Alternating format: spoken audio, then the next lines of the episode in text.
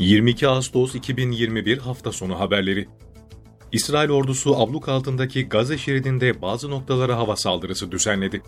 Gazze-İsrail sınırında toplanan yüzlerce Filistinlinin düzenlediği gösterilerin ardından bölgede tansiyon yükseldi. İsrail ordusu Gazze sınırına takviye birlikler gönderdiğini açıklarken Filistinli direniş gruplarının da alarm durumuna geçtiği öğrenildi. Filistin medyasına göre ise vurulan yerlerin arasında Gazze'nin orta bölgelerindeki Nusayrat bölgesi ile sahil bölgesindeki Şati mülteci kampının olduğu belirtildi. Afganistan'da Taliban'ın Kabil'de kontrol ele geçirmesinin ardından Türkiye'ye dönmek için başvuruda bulunan Türk vatandaşlarından 379'u daha gece saatlerinde Türk Hava Kuvvetleri'ne ait nakliye uçağıyla tahliye edildi. Afganistan'daki Türk vatandaşlarının tahliyesine yönelik çalışmalar sürüyor.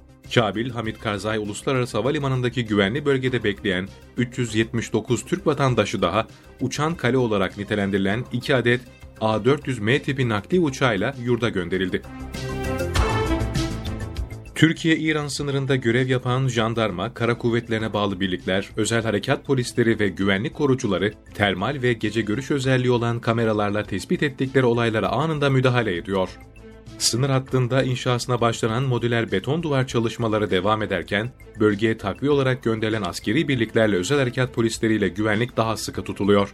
Teknolojinin tüm imkanlarının kullanıldığı, gerekli tüm önlemlerin alındığı sınırda, gece yürütülen faaliyetlerle düzensiz göçmenlerin gecenin karanlığından yararlanarak sınırdan geçmeleri de engelleniyor. Karadeniz'deki selde hayatını kaybedenlerin sayısı 82'ye yükseldi. AFAD'dan yapılan açıklamada Kastamonu'da 71, Sinop'ta 10, Bartın'da ise bir kişinin sel nedeniyle hayatını kaybettiği bildirildi. Türkiye'de dün 282 bin test yapıldı, 19.351 kişinin testi pozitif çıktı, 232 kişi hayatını kaybetti, iyileşenlerin sayısı ise 13.163 olarak kayda geçti.